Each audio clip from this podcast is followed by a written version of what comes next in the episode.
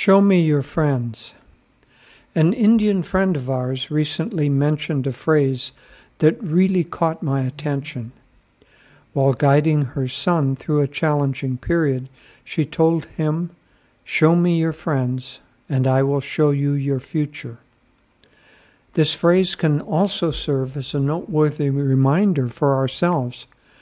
At times we can get a little careless about this aspect of life, but its significance is indeed profound. Paramhansa Yogananda said, quote, The company you keep is important.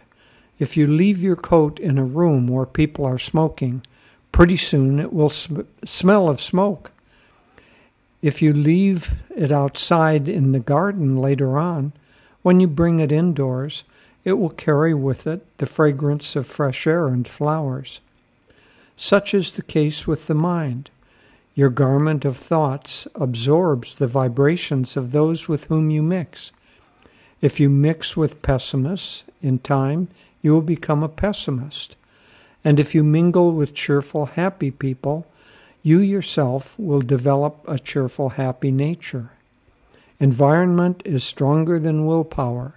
To mix with worldly people without absorbing at least some of their worldliness requires great spiritual strength.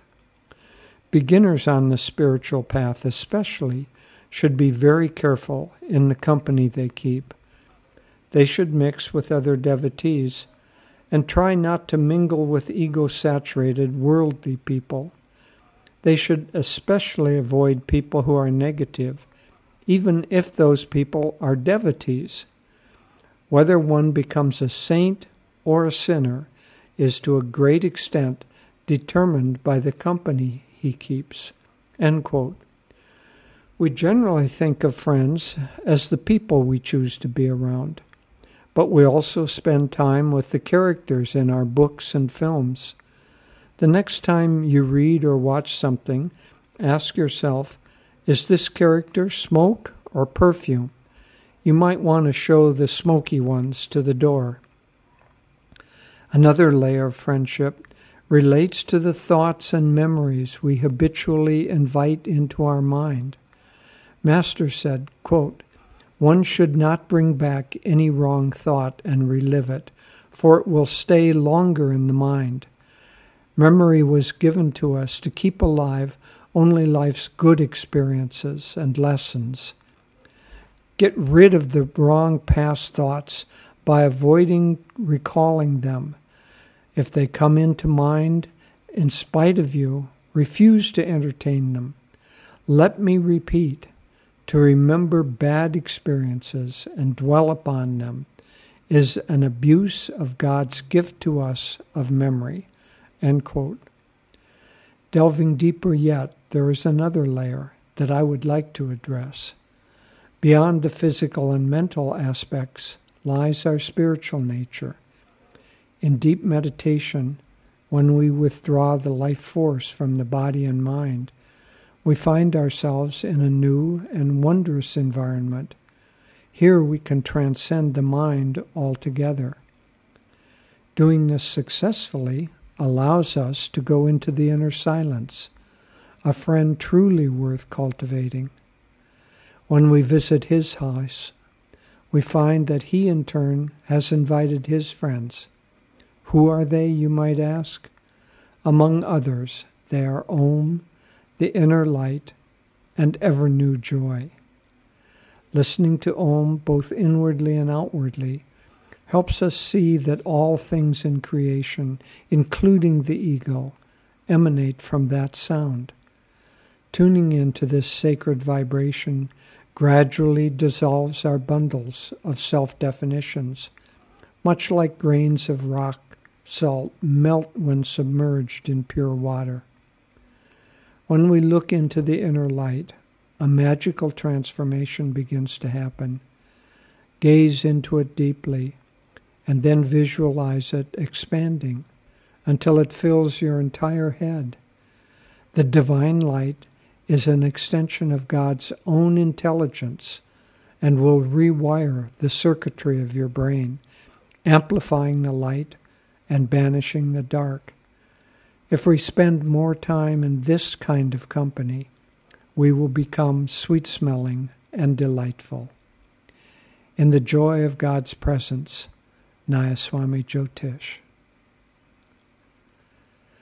So, this is a very important topic environment, um, environment of uh, friends, especially. Master also said something that was very interesting. He said, when thoughts are connected with emotions, then they imprint on the mind more forcefully. Uh, that can be positive emotions, which is why if we chant or sing with devotion, if we uh, really uh, try sincerely to offer ourselves to God, that imprints on the mind, that positive direction imprints on the mind more powerfully than if we just do it kind of abstractly or just mentally. So put real devotion into your chanting, into your prayers, even into your visualizations.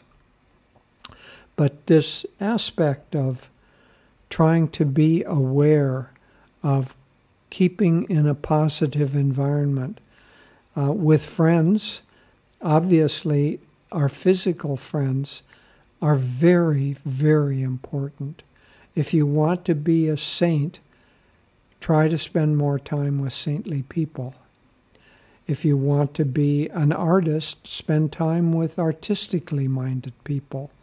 But above all, spend time more and more with people who have a positive flow of energy, who have enthusiasm and dedication and focus, all of those things uh, it would be a good practice just to think of the qualities that you would like to develop and then try to find somebody that has those qualities and spend more time with them. Swami Kriyananda did this several times in his life. When he was trying to develop a quality, he would make sure to be around the people who had the quality that he wanted to develop. And in doing that, you have the environment working for you and not against you. So, show me your friends, and I will show you your future. Try to make your friends physically, mentally, emotionally, and spiritually as positive and uplifted as possible, and they will help determine your future. God bless you.